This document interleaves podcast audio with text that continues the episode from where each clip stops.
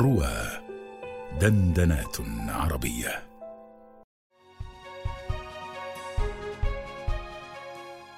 السلام عليكم ورحمة الله وبركاته، وأهلا بكم مستمعي رواه الأجلاء في حلقة جديدة من برنامج من الضيف.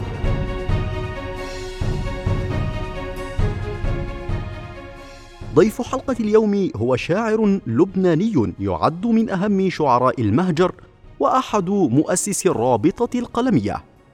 أهلا بك شاعرنا الكبير. بداية دعنا نتعرف عليك، لكن من خلال إحدى قصائدك حتى نعطي الفرصة للمستمعين ليعرفوا من أنت.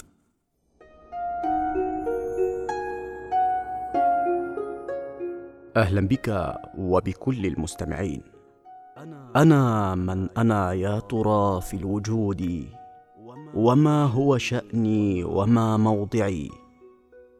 أنا قطرة لمعت في الضحى قليلا على ضفة المشرع، سيأتي عليها المساء فتغدو كأن لم ترقرق ولم تلمعي. أنا نغمة وقعتها الحياة لمن قد يعي ولمن لا يعي، سيمشي عليها السكوت فتمسي كأن لم تمر على مسمعي. أنا شبح راكد مسرع مع الزمن الراكد المسرع، سيرخي عليه الستار ويخفي كأن لم يجد ولم يهطع.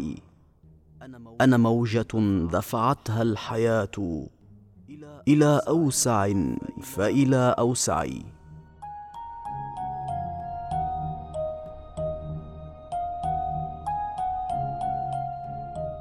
رائع جدا ضيفي الكريم، لكن هل لك أن تعطينا نبذة بسيطة عن حياتك بشكل عام؟ بالتأكيد طبعا. لقد نشأت في عائلة بسيطة الحال في لبنان، ولم أدرس في قرية التي نشأت بها سوى بعض الدروس الابتدائية البسيطة. وعندما أصبح الحال عسيرا في لبنان جئت إلى مصر بهدف التجارة مع عمي الذي كان يمتهن تجارة التبغ. وكيف تحول الأمر بك من التجارة إلى كتابة الشعر؟ كنت سأكمل لك حالا. ففي القاهرة التقيت بأنطون الجميل الذي كان قد أنشأ مجلة الزهور، فأعجب بذكائي وعصاميتي إعجابا شديدا، ثم دعاني إلى الكتابة بالمجلة، فنشرت بها أولى قصائدي، ثم توالت بعدها أعمالي الأدبية.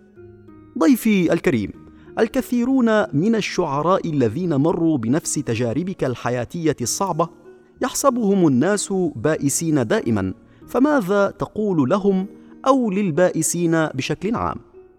أقول للجميع: ورحمة للبائسين فإنهم موتى وتحسبهم من الأحياء، إني وجدت حظوظهم مسودة فكأنما قدت من الظلماء.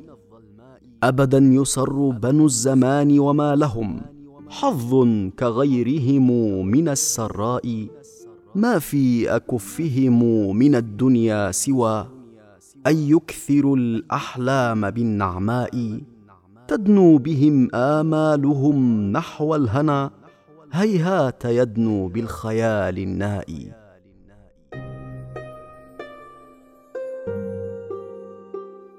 عظيمة هي أشعارك ضيفي الكريم، وباعتبارك شاعراً فلسفياً، فما هو أصل الإنسان من وجهة نظرك؟ ومن أين جاء أو من أين أتيت أنت؟ على سبيل المثال: جئت لا أعلم من أين ولكني أتيت، ولقد أبصرت قدامي طريقا فمشيت، وسأبقى ماشيا إن شئت هذا أم أبيت. كيف جئت؟ كيف أبصرت طريقي؟ لست أدري.